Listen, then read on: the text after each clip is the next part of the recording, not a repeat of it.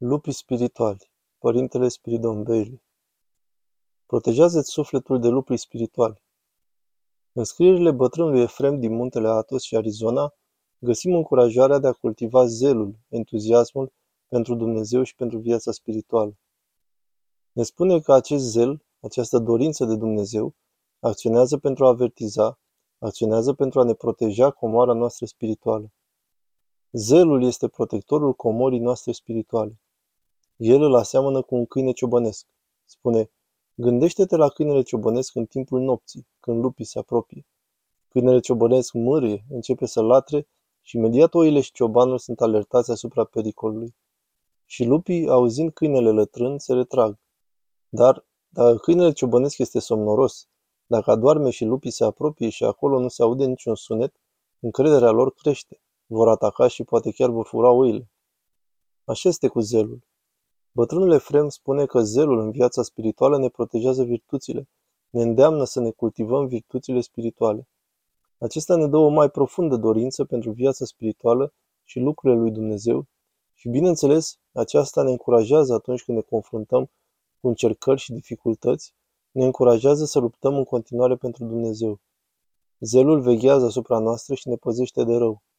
Când zelul nostru doarme, când dorința noastră de Dumnezeu când entuziasmul nostru începe să se stingă, vom vedea că buzele noastre nu vor mai repeta cuvintele rugăciunii lui Isus și ne pierdem dorința de perfecțiune, de Dumnezeu și pentru împărăția Lui. Și dușmanii noștri, lupii spirituali, încep să se apropie, încep să caute să ne dezbine comoara noastră spirituală, sufletul nostru. Așa că este vital să ne alimentăm zelul spiritual și să ne păzim sufletul de acești lupi spirituali. Facem acest lucru în primul rând refuzând să ne umplem inimile de rău, să ne umplem inimile cu lucrurile din această lume. Trebuie să o protejăm, să ne protejăm inima de toate cele lumești. Pentru că, desigur, atunci când acest templu este pângărit, Dumnezeu nu va locui aici. Noi trebuie să păzim acest templu de pângărire, pentru că dacă permitem ca acest templu să fie pângărit, nu Dumnezeu va locui aici, ci demoni, lupii spirituali, care se vor apropia și chiar își vor face casă în acest templu. Așa că trebuie să-l păstrăm protejat. Trebuie să încercăm, să ne luptăm să purificăm acest sfânt templu.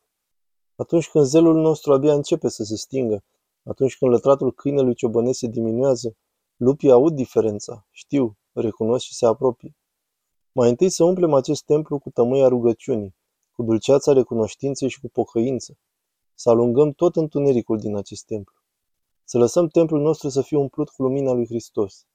Și dacă am păcătuit așa cum am păcătuit cu toții, să lăsăm ca zelul sfânt să ne inspire, să avem entuziasm, să ne grăbim înapoi la Dumnezeu pentru a ne mărturisi păcatele, să credem și să avem nădejde și încredere în mila lui Dumnezeu pentru noi.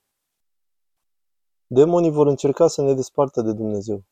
Ei ne vor umple dacă vor putea cu disperare atunci când cădem. Ei ne vor convinge că odată cu căderea noastră s-a terminat. Asta a fost.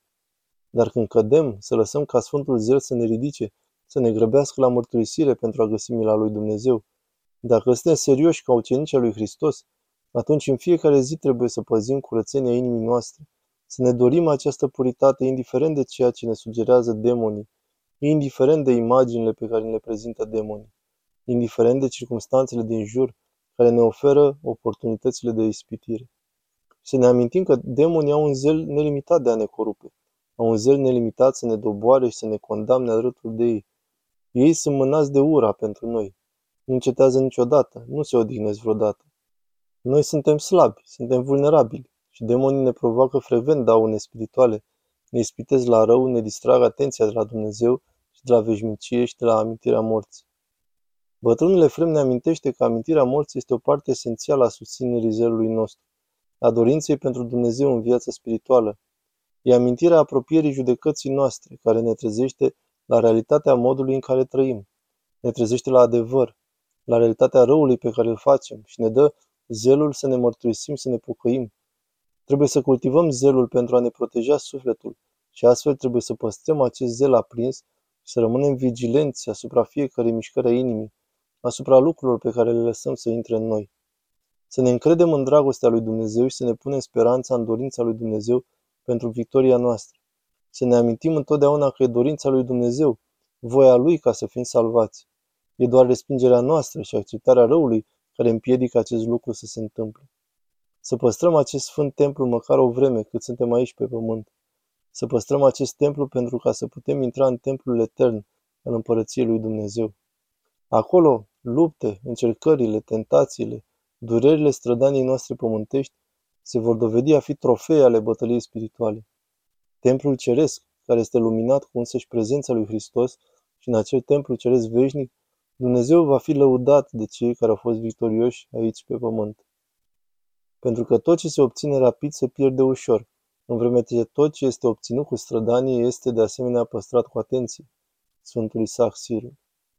Tăierea voii și forțarea de sine, acestea sunt adevăratele trăsături ale zelului, care apare în suflet, formând începutul ascetismului. Ambele cuprind lupta omului cu sine însuși.